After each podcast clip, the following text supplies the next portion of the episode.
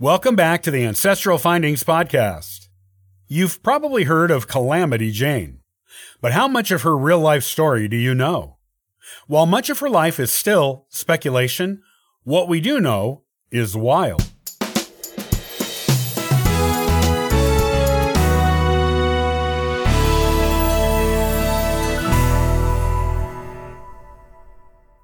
One of the most enduring myths of the American Old West is that of Calamity Jane. The word myth is used because even though Jane was a real person, very few details of her life can be discerned with certainty. Much of what is known about her early life comes from an autobiography she dictated to a friend to be sold at Old West museums as an added attraction to them, and Jane was well known for embellishing tales about her life and adventures.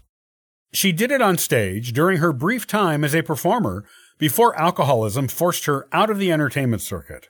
Her only job as an entertainer was to tell tales of life in the Old West, and she did it with those who knew her. Fiction about her was even being written by others during her lifetime. Here is what is known, and probably true, about the life of the woman known as Calamity Jane. Calamity Jane was born as Martha Jane Canary on May 1st, 1852, in the town of Princeton, Mercer County, Missouri. The daughter of Robert W. Canary and Charlotte Birch, she was the eldest of six siblings, with two younger brothers and three younger sisters. In 1865, her father moved the family via wagon train to Virginia City, Montana. Her mother died along the way. The remaining family only spent a short amount of time in Virginia City before moving to Salt Lake City, Utah. Her father started farming, but died in 1867, leaving the 14 year old Martha Jane to raise her younger siblings. She was known for her kindness and compassion and took this duty seriously. She did whatever she needed to do to support her siblings. This meant taking them all to Piedmont, Wyoming to start anew. While in Piedmont, Martha Jane took on any jobs she could get to support her family. She claimed to have worked as a dishwasher, cook, and waitress in restaurants, as a dance hall girl, as a nurse, and even as an ox team driver. In 1874, she began working as a scout for the Army at Fort Russell, Wyoming. She also worked part time as a prostitute at the Three Mile Hog Ranch in Fort Laramie, Wyoming. Those who knew her during this period described her as being very attractive. She was, however, illiterate, since she received little or no education. Her job as a scout led her onto the Great Plains and a rough and surprisingly adventurous life for a woman of her time. She was involved in several military campaigns against the Native Americans in this area. It was during one of these campaigns that she claims to have been given her nickname of Calamity Jane. The captain of that campaign gave her the nickname when she saved his life during the campaign and got him to safety at the nearest military fort, solely on her own. The captain, according to Jane, said the nickname indicated her heroism. After a few years of working on the Great Plains as a scout, she lost the good looks of her teen years due to the leathery, tan skin she received and the muscles she developed that gave her a masculine look. She was also known for seldom bathing or washing her hair. Jane eventually settled in Deadwood, South Dakota in 1876 and became friends with Dora Dufran, the best known madam in the Black Hills area. She also developed a famous friendship with Wild Bill Hickok and Charlie Utter. In fact, she arrived in Deadwood with them as a member of Utter's wagon train. Those who knew her said she was infatuated with Hickok, though he had little use for her personally. In Deadwood, Jane was a well known resident.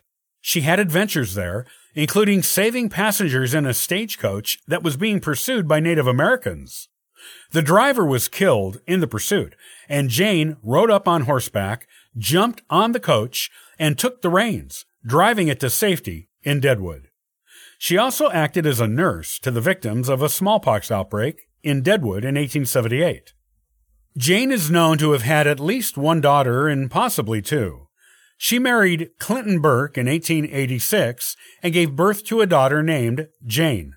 This daughter was given up for adoption for unknown reasons. She brought another girl with her to Deadwood who she claimed to be her daughter, and the town had a fundraiser to give the girl a good education. But Jane spent most of the money on booze as soon as she received it. Reports from the town claim the people there later heard her daughter, whose name was unknown, did receive the good education Jane wanted for her. There is a possible third daughter of Jane, a woman named Jean Hickok. That was her maiden name, and she was twice married. She applied for a military pension under Calamity Jane's military service and said she was the daughter of Calamity Jane and Wild Bill Hickok, and that the two had been secretly married. She said she was given up for adoption, but had letters from Jane to prove she was her daughter. No one knows if this claim is true, and the existence of letters written by the supposedly illiterate Calamity Jane make the claim even more dubious. Jane started appearing in Buffalo Bill's Wild West show in 1893 as a storyteller. However, her alcoholism made her career with the Wild West show a short one. Her last public appearance as a performer was at the 1901 Pan American Exposition. Jane eventually died in 1903, suffering from pneumonia and bowel inflammation.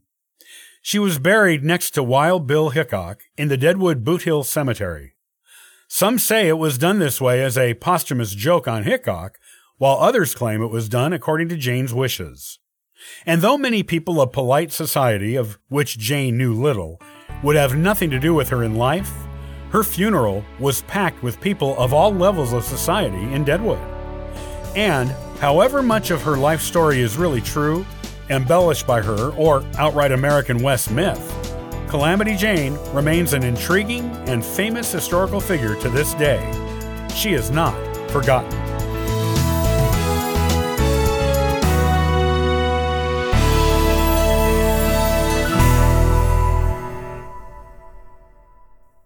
Thanks for listening and subscribing to the Ancestral Findings podcast. Check out ancestralfindings.com and download a free genealogy ebook and sign up for the weekly historical postcard giveaway. Hey, I hope you have a wonderful day and happy searching.